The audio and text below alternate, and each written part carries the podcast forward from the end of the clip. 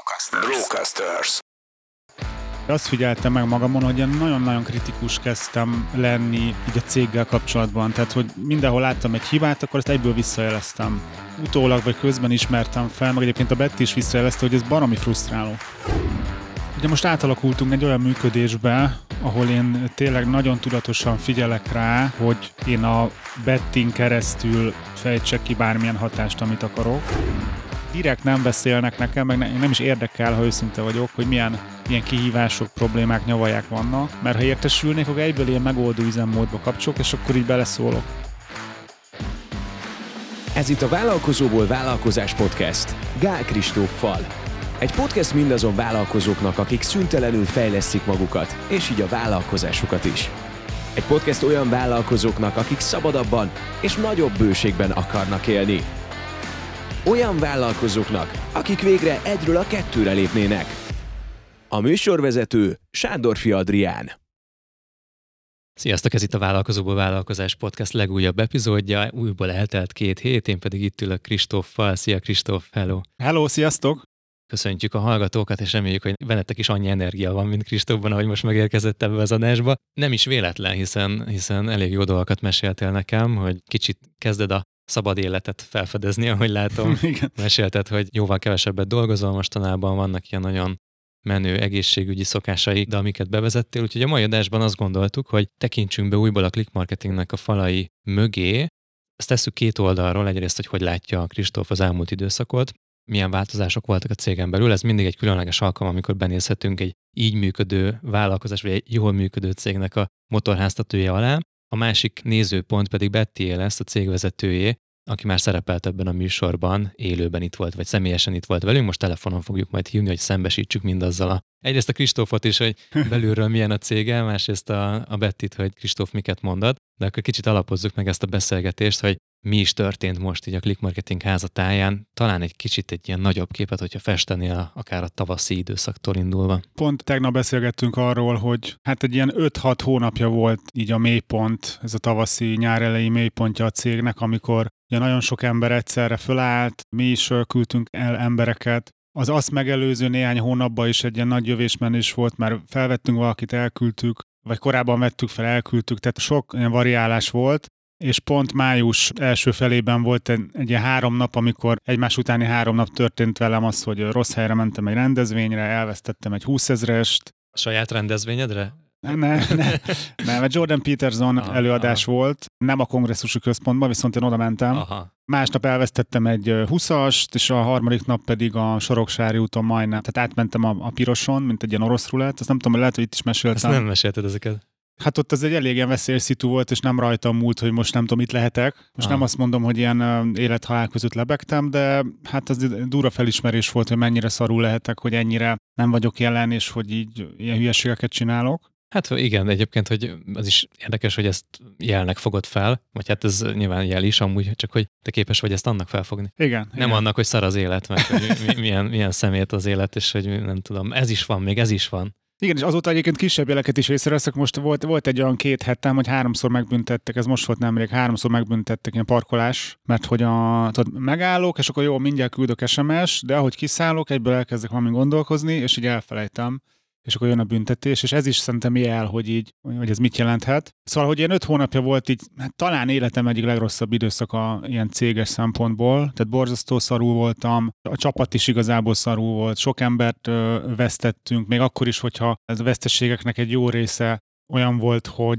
nem sajnáljuk annyira, csak egyszerre nagyon durva pofon volt, és hogy öt hónap alatt ilyen teljesen kivirágzott minden, és nem csak én voltam egyébként szarul, hanem a Betty is, a vezetők, tehát hogy tényleg nagyon-nagyon-nagyon nehéz volt így lelkileg kibírni ott egy jó pár hetet, de hát öt hónap alatt ebből is látszik, hogy milyen erősek vagyunk, és hogy milyen erős a kultúránk, és erről is szoktam mesélni az előadásaimon, hogy a, ezt a, azt hiszem, hogy az Ajdó Csabától hallottam így, hogy a kultúra megeszi a stratégiát reggelire, és hogy tök mindegy, hogy mi a stratégiánk, hogy, hogy milyenek vagyunk, hogy ha a kultúránk erős, és összetartóak vagyunk, és közösek az értékek, és közös a vízió, stb., hogy ez mennyi mindenen átsegíthet. És akkor ugrunk a jelenbe, most pedig az van, hogy, a, hogy az életem legrosszabb időszakából így a, hirtelen azt érzem, hogy így a céges, meg szinte minden szempontból életem legjobb időszakát élem. Öt hónap volt, ugye öt hónap telt el, kb. 5-6 hónap, amit mondtál. mi az, amit így visszatekintve megtettetek ebben az elmúlt 5-6 hónapban, közvetlenül, ami ilyen válságmenedzsment volt, vagy igazából fejlődés vagy fejlesztés volt abból a mélypontból? Szerintem a legfontosabb az, hogy felismertem, hogy hiába volt ugye már fél évvel ezelőtt is, több mint egy éve akkor már cégvezetőnk, ugye Betty, meg más vezetők is, de hogy igazából nem hagytam őket rendesen dolgozni, hanem azt a játékot játszottam. Nyilván ezért tudat alatt, tehát ez nem szándékos, hogy amivel igazából nem, nem akarok foglalkozni, meg nem gondolok olyan fontosnak, meg úgy el tudom engedni könnyen, azt úgy elengedtem, de amiről azt gondoltam, hogy továbbra is hát én kellek hozzá, mert én vagyok a világ legokosabb embere, és csak én érthetek mindenhez, és egyébként nem tudok valamiért olyan igazán bizalmat adni, mint ahogy gondolom, de hogy ez, ez mind tudat alatt, tehát erre nem volt rálátásom. Tehát, hogy ezek miatt valójában ugyanúgy napi szinten szinte konzultáltunk, a legfontos, a számomra fontos kérdésekbe ugyanúgy beleszóltam, el is vártam, hogy beleszólhassak, de hogy tényleg ez ilyen furcsa utólag ránézni, hogy ez mennyire nem tudatos. Tehát, hogy én azt hittem, hogy ezt tök jól csinálom, meg tök jól csináljuk. De hogy ezek a tavaszi események is rávilágítottak, hogy valamit nem csinálok jól, és egyébként ezt elkezdték visszajelezni is, például a Betty, hogy volt is konkrétan egy ilyen meetingünk, hogy most akkor csináljuk úgy, ahogy én akarom, vagy ő a cégvezető. Hmm, tehát, hogy akkor most, kemény. de normálisan, tehát teljesen jogosan vetette ja, ja. fel, hogy akkor most csináljuk úgy, ahogy én akarom, mert az egy másik játék, vagy engedem őt, vagy őket dolgozni. És akkor még őszintén nem nagyon értettem, hogy én olyan sok mindenbe beleszólnék, de, de egyértelműen azt választottam, hogy akkor legyen az, hogy csináljátok, ahogy, ahogy ti akarjátok. De hogy ez még csak egy momentum volt, mert utána volt ennek egy ilyen aktusa, hogy leültünk négyen, a Bettivel, meg még két vezetővel, és ezt úgy is hívtuk, hogy, hogy az új szövetség megkötése ilyen kicsit ilyen felhangzóan. És felvágtátok a tenyereiteket, és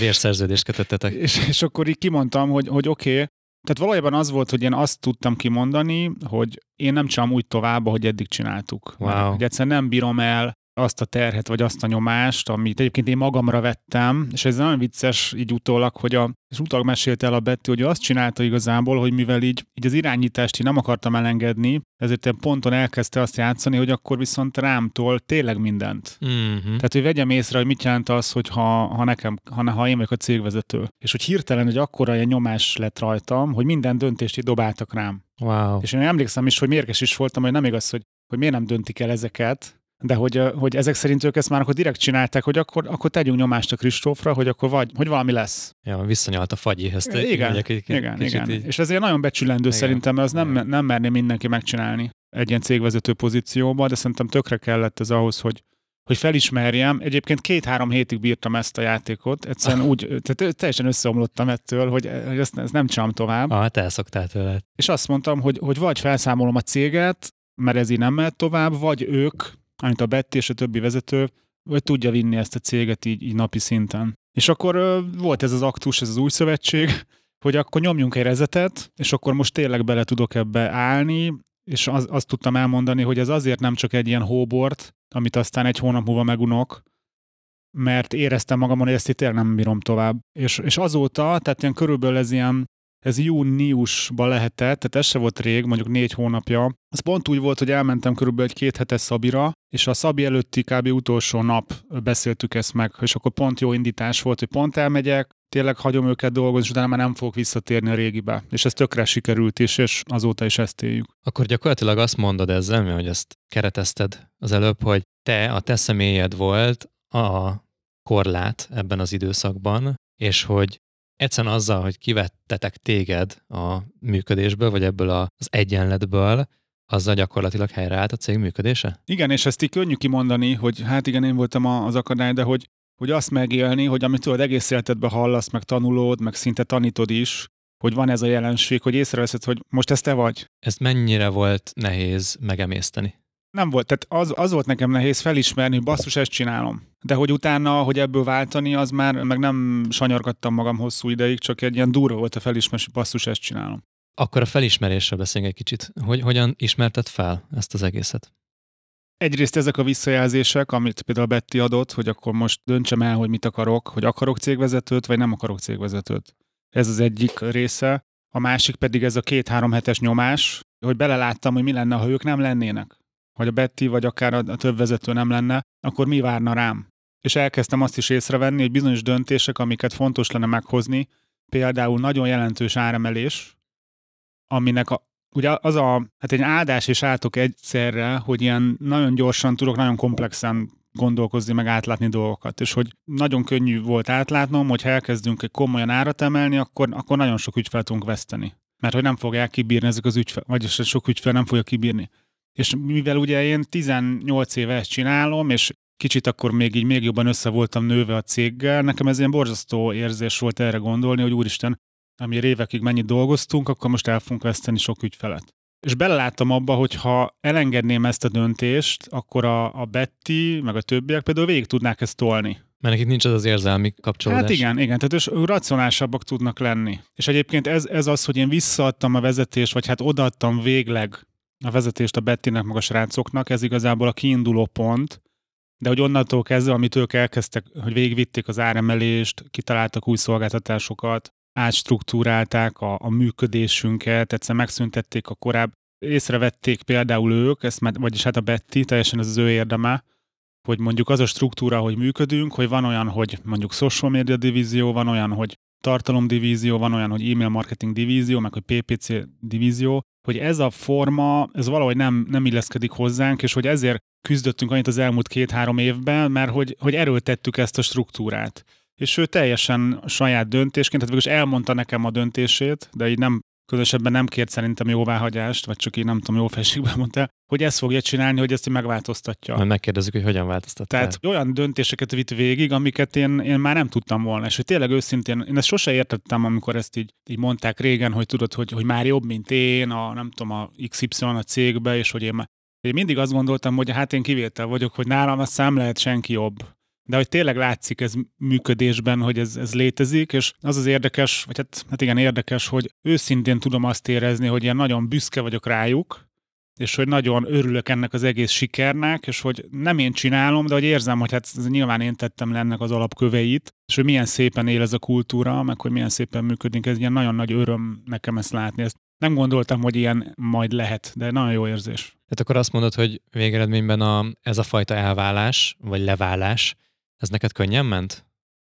Igen, mondhatom, hogy könnyen ment, mert tehát tök jó volt valahogy, jól jött ki a lépés, hogy jó flowba kapott el ez engem, hogy éreztem, hogy nincs más választásom, de nyilván bíztam benne, hogy ez működni fog. Aztán pont jött ez a két hét szünet, akkor kicsit eltávolodtam a cégtől, akkor visszajöttem, láttam, hogy igazából jobb állapotban lett már két hét alatt a cég, mint volt, és utána is jöttek a jó jelek. Tehát, hogy, hogy nagyon szerencsés vagyok ebből a szempontból, hogy, hogy ne, nem volt egy ilyen küzdelem, hanem azonnal láttam, hogy basszus, ez jól működik. Nyilván ehhez kellettem én is, hogy ezt jól kezeljem, mert tudom, hogy ez milyen sokaknak milyen nehezen megy, de hogy én úgy érzem, hogy nekem ez nem, nem volt különösebben nehéz.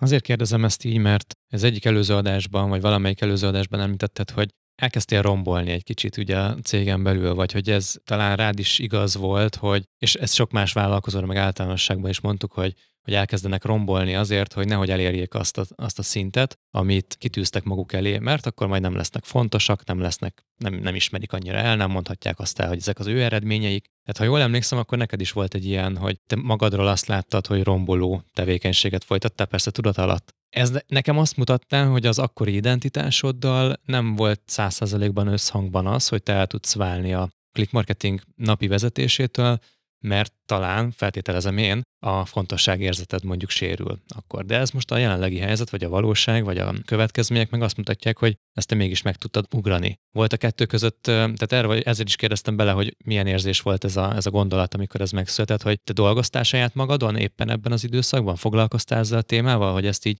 végül is át tudtad formálni? Annyit azért korrigálnék így a, a mondomba, hogy, hogy ez ne, nem úgy kell elképzelni ezt a váltást, hogy előtte én vezettem a céget, utána meg nem én. De ugye a Betty már több mint egy év akkor is cégvezető volt, és mit tudom én, 80-90 százalékba a napi operációt azt abszolút ő vezette. Csak hát ilyen számomra fontos döntések, amik az izgalmasak, stb. azokba úgy benne maradgattam. Tehát igazából így nyáron az, az íre tettük föl szerintem a pontot, ami viszont ezen a ponton az egész elmehetett volna, az egész sztori, tehát hogy az, az nem jelentéktelen. De ez fontos szerintem, hogy itt nem 100%-ot ugrottunk, hanem mondjuk 10-20-at, de hogy ez ilyen nagyon-nagyon jelentős. Én azt vettem észre, hát folyamatosan idén nagyon sok ilyen önfejlesztés, meg mindenféle dolgot csináltam, voltam ilyen, egyrészt voltunk Nusival ilyen párkapcsolati tematikájú elvonuláson, ez még ilyen talán februárban volt, ez még négy nap, voltam háromnapos elvonulás, ez ilyen mindfulness-szerű, aztán voltam, voltunk szintén Nusival hétnapos elvonuláson, az volt így a legdurvább élményem. Voltunk ugye a négy napos Tony Robbins tréningen, tehát nagyon sok ilyenen voltam idén, és nagyon sokat fejlődtem, és ez így valahogy közben, tehát ezt nem tudom szétszálazni, hogy ez így folyamatosan történt közben, de az biztos, hogy ami, ami ilyen elmondható, meg kézzelfogható az az, hogy azt figyeltem meg magamon, hogy ilyen nagyon-nagyon kritikus kezdtem lenni így a céggel kapcsolatban. Tehát, hogy mindenhol láttam egy hibát, akkor ezt egyből visszajeleztem. Utólag vagy közben ismertem fel, meg egyébként a Betty is visszajelezte, hogy ez baromi frusztráló. Tehát, hogy hogy így persze tudja, hogy elégedett vagyok, de hogy ha heti tíz e-mailt küldök, hogy figyó, ez se jó, az se jó, amaz se jó, akkor ez ilyen nagyon ilyen szétzilálja szerintem az embert. És az az érdekes, hogy ahogy én ezt csináltam, közben nekem se volt jó érzés, de egy ilyen kényszert éreztem, hogy egyszerűen nem, nem tudom megállni, hogy nem mondjam meg, hogy nem tudom, látok valamit. És ebben például itt tudatosságra volt szükség, meg tudatosság emelkedésre, hogy azt mondjam, hogy bár ezt is ezer éve kvázi tanítom, meg tudom, meg olvastam, meg minden, hogy, hogy ezt nem lehet csinálni, hogy ha van egy vezetőd, vagy vezetők, vagy tök mindegy, akkor mindig lesznek hibák, de hogy az összképet kell nézni, hogy 99%-ban jól mennek a dolgok, most az 1%, hogyha arra zoomolsz be, akkor az lehet olyan, hogy csak a hibákat látod, és hogy mindig csak a hibákat hozod fel, és lehet, hogy igazad van, és még lehet, hogy hozzá is teszed, hogy de amúgy minden jól megy, de akkor is egyszerűen ez egy ilyen nem jó mindset az egész. És ezt például szinte teljesen le tudtam tenni, hogy így nem, nem világítok rá mindenre. Vagy pedig inkább olyan kontextusra világítok rá, ami tényleg építő, nem ilyen, hogy e-maileket írogatok. Mit szólsz az, hogyha megkérdezzük a, a Bettit arra, hogy, hogy hogyan élte ezt meg, ezt az időszakot, meg hogy ő milyen szögből látja ezt az egészet? Nézzük.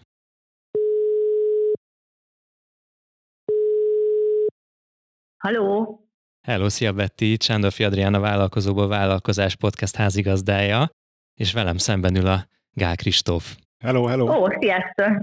Német Bettit köszöntjük a Click Marketing cégvezetőjét, és arról is beszélgettünk, hogy milyen nehéz időszak volt a Click Marketing mögött, amit most már letudott a csapat, és ez részben egyébként azt fejtettük meg, hogy azért a Kristóf személyén is múlott ez az egész dolog, és Nekem azt mesélte a legutóbb, hogy az egyik legnagyobb hiba, amit elkövetett ebben a, az időszakban, az az volt, hogy nem nagyon hagyott titeket dolgozni.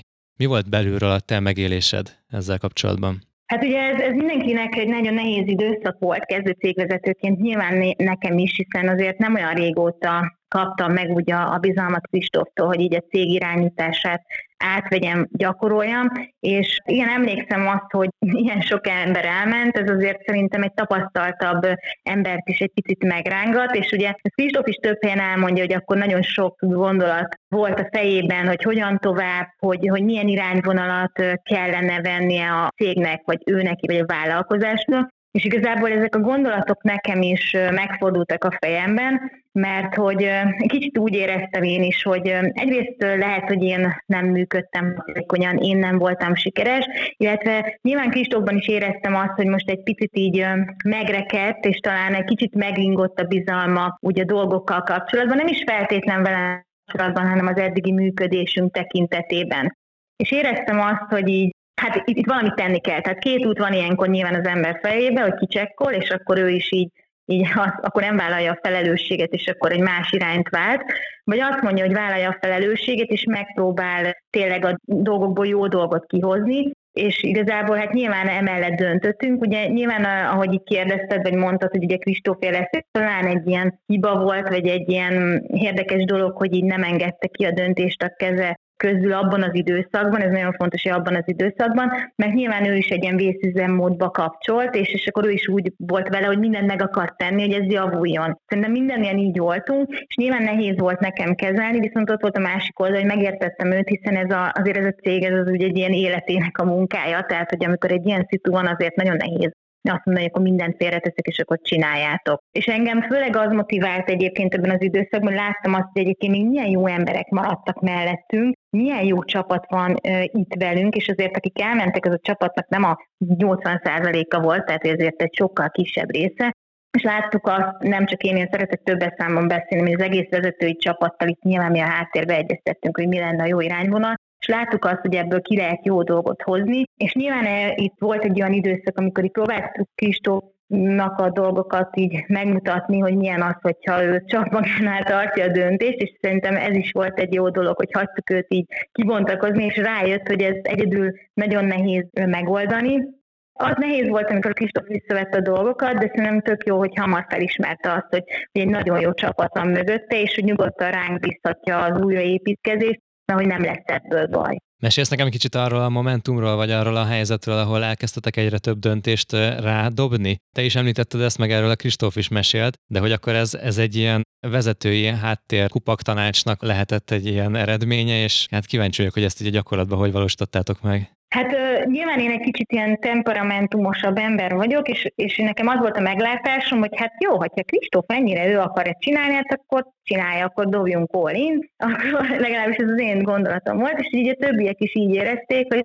Hát jó, hogyha a Kristóf azt mondja, hogy ő jobban tudja csinálni, akkor engedjük meg neki. Tehát, hogy igazából csak megengedtük a Kristófnak, hogy hagyd dolgozzon, és hát amikor a, az értékesítési vezetés visszavette, a cégvezetés visszavette, azt nem tudom, a szolgáltatási dolgokra, vagy próbált bele látni, de azért úgy, hogy már nincs benne aktívan egy ideje, ez azért elég nehéz volt. És akkor elkezdtek összecsapni a hullámok a feje felett, akkor láttam azt, hogy most már kezdi kapizsgálni a Kristóf, hogy miért nem fogja tudni ő egyedül ezeket a dolgokat úgymond megcsinálni, és így igazából ez egy ilyen, tehát nem, nem azt mondom, hogy ilyen negatív értelemben kupaktanács volt, igazából hagytuk dolgozni a Kristófot, hogy nézze meg, hogy milyen az, amikor ő tudja ezt megcsinálni. És nyilván meg tudná egyesével, ha csak ez lenne a dolga, de amikor mindent visszapróbálsz venni, akkor az azért nagyon nehéz, főleg már egy ilyen működésnél, szervezettségnél, cégméretnél. Hmm. Aztán viszont a tovább lépésben nagyon nagy szerepetek volt, és onnantól, hogy a Kristóf egy kicsit háttérbe tudott vonulni, vagy levette rólatok ezt a fajta nyomást, mesélte azt is egyébként, hogy nagyon kritikus volt veletek abban az időszakban, és ebből is visszavett. Elkezdtétek át szervezni kicsit a céget, és most két sztorit említett, az egyik az átstruktúrálása az ilyen divízióknak, a másik pedig az áremelés. Mesélsz nekem egy kicsit erre, hogy hogy zajlott ez a folyamat? Mind a kettő téma érdekel minket.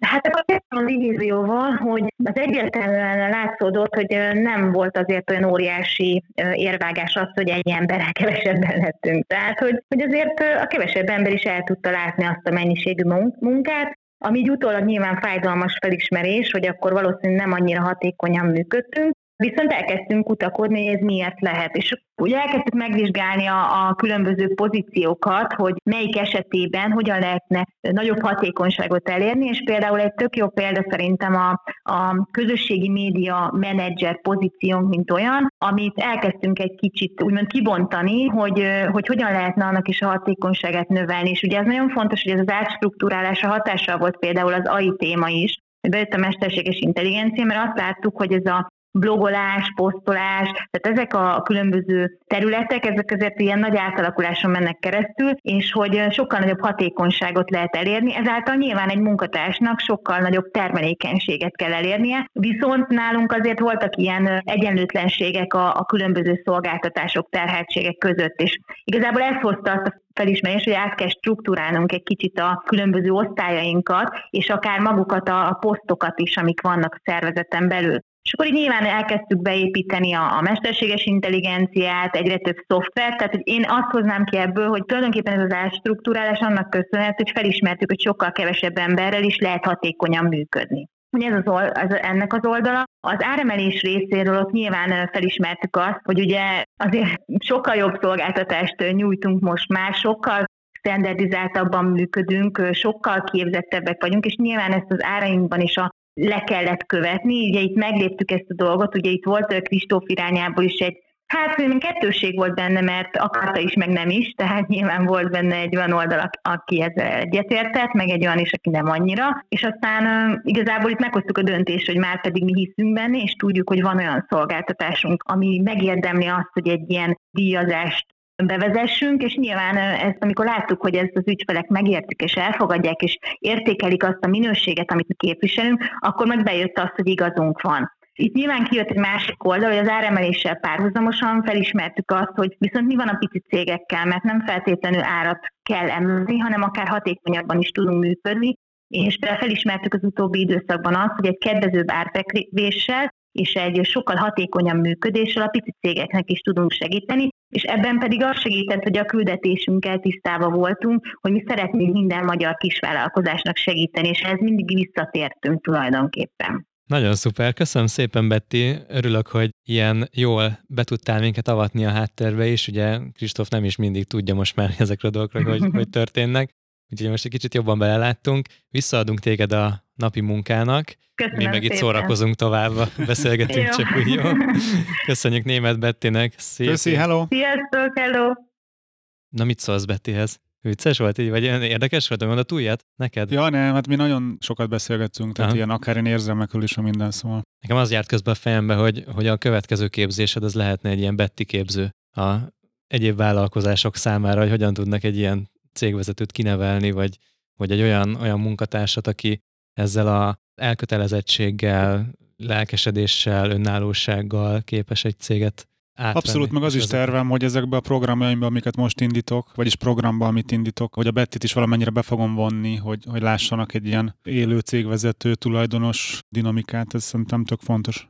Fantasztikus volt, hogy a végén még képes volt a nagy célotokat behozni, hogy őt, őt tényleg ez hatja át, és hogy erre figyel, úgyhogy nem csak duma, amit hallunk tőled, hanem hogy akkor ezek szerint ez ilyen szinten ténylegesen beívódott a cégnek a DNS-ébe, úgyhogy ez király volt így hallani. Én, ahogy hallgattam, akkor tényleg ugyanúgy, ahogy amikor múltkor találkoztunk a Bettivel, az volt az élményem, hogy aki hallgatja ezt a beszélgetést, az azt mondja, hogy ez egy olyan szint, amit ő is szeretne elérni, mm. ez bennem is. Igen, szerintem absz- abszolút ez egy, ez egy jó minta, és ez nekem fontos, és egyébként, hogy, hogy példát mutassak, hogy ez lehetséges. Most nyilván nekem nagyon nagy szerencsém van a Bettivel, de hogy szinte biztos vagyok benne, hogy mindenki, hogyha elkezdi ugyanazokat a dolgokat kifejteni, amiket én, hogy mik az alapértékek, kultúrát csinál, stb., hogy akkor mindenki megtalálhatja a maga Bettiét, tehát hogy nem, nem mindenkinek pontosan egy Betty kell, hanem mindenkinek van egy passzoló olyan ember, aki szerintem tud neki segíteni. Hát meg az is nagy dolog, hogy ebben az időszakban, amikor ennyire kezedbe vetted a kontrollt, akkor nem ijesztetted őt el, és nem került egy olyan helyzet, hogy elkezdted volna őt hibáztatni azért, ami van, hanem, hanem ezt szépen kultúráltan letudtátok, és átadtad a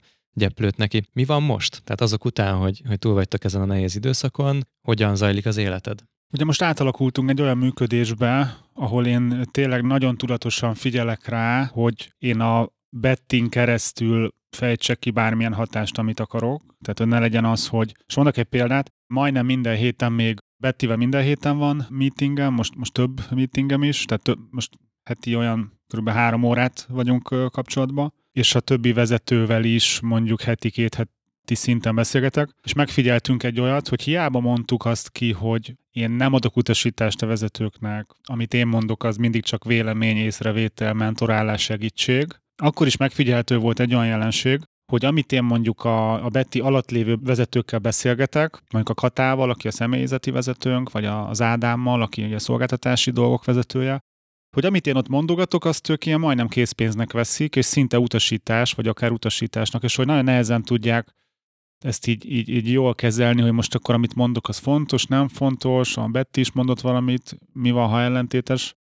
és hogy nagyon kellett ezen tudatosan dolgozni minden oldalról, tehát ezt felismertük mindannyian, hogy oké, okay, én ezt nem akarom csinálni, ők is tudják, hogy nem úgy van, de akkor is hat rájuk. És hogy akkor legyen az, hogy akkor kerüljük például bizonyos témákat, akkor direkt nem mondanak el nekem ilyen. Tehát ilyen, most, most én úgy élek, hogy, hogy szinte csak a jó dolgok jutnak el hozzám. Tehát, hogy direkt nem beszélnek nekem, meg ne- nem is érdekel, ha őszinte vagyok, hogy milyen ilyen kihívások, problémák, nyavaják vannak, mert ha értesülnék, akkor egyből ilyen megoldó üzemmódba kapcsolok, és akkor így beleszólok. Szóval, hogy erre nagyon tudatosan kell figyelni, hogy ezt ne csináljam, és én a, én a Bettivel foglalkozok most a legtöbbet. Most például a jövő évi ilyen terven kezdtünk el gondolkozni, hogy mi legyen ez a terv. Egy kicsit azonosítottuk, hogy, vagy én is magam azonosítottam, hogy az elmúlt nagyon sok évenben egyfolytában valami mindig variálok. Ez egy nagyon gyakori ilyen vállalkozói attitűd, hogy mindig variálsz. Ez is ugye a romboláshoz vezethet, hogy végre nyugi van, de neked nem jó a nyugi, mert variálni akarsz, újítani, stb. És most azt ismertük fel, és ebbe a Betty nagyon nagy segítség, hogy, hogy egy kicsit úgy szoktuk mondani, hogy termeljünk. Tehát nem kell most variálni, most dolgozzunk, kicsit nyugodjunk meg, és, és ilyen, ilyen fűszerként kezdjünk el újítgatni. Nem kell mindig mindent felforgatni. Mit jelent egy felforgatás? Mit jelent a variálás nálad? Hogy mondj egy példát erre. Hát a, ami, nagyon jellemző rám, vagy ránk, hogy ilyen mindig ilyen kapkodunk, mert például ez a roadshow amit most csinálok, ez a sok előadás, aminek ugye nincs köze a click marketinghez, de hát a click marketing oldalán lehet jelentkezni, a click marketing infrastruktúrát használjuk, ottani emberek segítenek nekem, stb hogy mit tudom én, július 15-én kitaláltam, hogy akkor szeptember 15-től roadshow, és akkor már azonnal késésbe vagyunk, mert fú, nincs meg a landing oldal, meg hogy lesz helyszín, stb.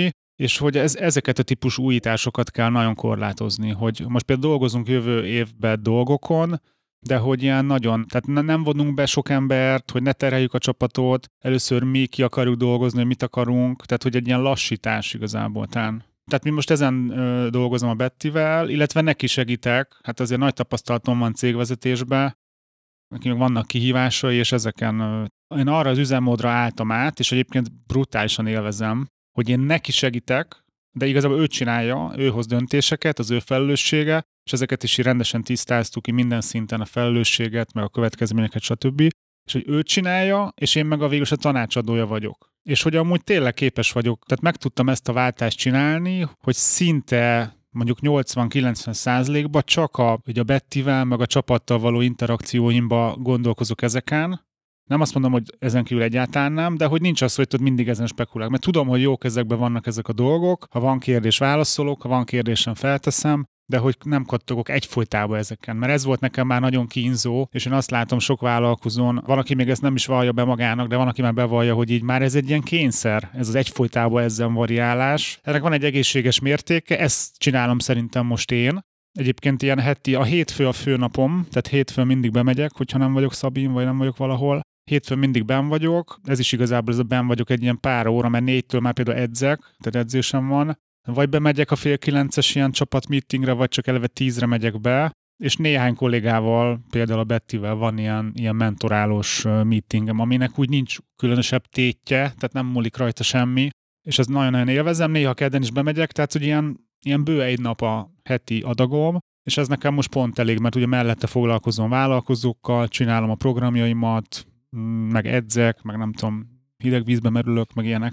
Kitölti a... Meg most én nagyon sokat főzök magamnak például, mert nagyon most ilyen étrend, nagyon figyelek, ilyen életmódváltásban vagyok. Most azt fogalmaztam hogy ez az utolsó életmódváltásom, mert úgy érzem, hogy kész vagyok rá, hogy ne essek már vissza, Aha. mert látom az előnyeit. Ugye mennyien vágyunk arra, hogy egy vagy két napot, vagy egy, egy napot dolgozhassunk a cégünkben, és akkor sokaknak van ez a kép a fejében, hogy jó, akkor majd végre hátradőlök, és akkor majd olvasgatok, meg pihengetek helyette meg elkezdtél egy vállalkozás, vagy vállalkozó fejlesztési programot újból, olyan, mintha meg se vártad volna egy picit, hogy így kihűljön a, ez az egész élmény, és akkor egyből magadra húztad ezt a következő feladatot, hogy féltél egy kicsit attól, hogy, hogy unatkozol, vagy pont ez a lehetőség, hogy végre foglalkozhatsz valami olyannal, ami régóta újból motivált téged?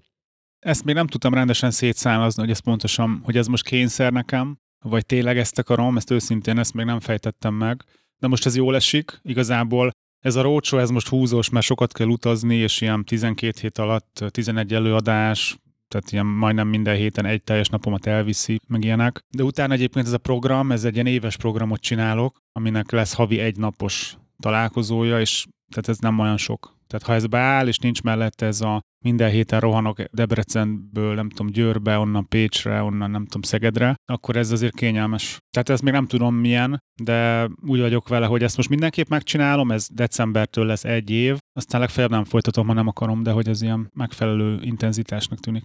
Remélem, hogy akkor tudod tartani ezeket a korlátokat, hogy nem találsz ki még egy következő dolgot, vagy hát ahogy akarod, persze, csak azt csinálsz, amit akarsz, ugye ezt megtanultuk, csak hogy valahogy így a te, vállalkozó társadalom nevében én szeretném, hogyha legalább te el tudnád mesélni, hogy milyen az, hogyha az ember egy napot dolgozik. Most például beírtam már, ezt is most elkezdtem írni egy ilyen százas álomlistát, vagy ilyen áloméletnek. Ilyen hogyan akarok élni, mit akarok birtokolni, milyen élményeket akarok szerezni, elkezdtem ezeket így leírgatni és hogy már most ennek folyamányaként, ugye mi lehet elvérezni? Tök régen ezt kitűztem, hogy mondjuk minden negyed évben egy négy napos hosszú hétvégére elmenni így családostul vagy mondjuk minden télen elmenni legalább egyszer öt napra siálni, vagy tehát, hogy ilyeneket.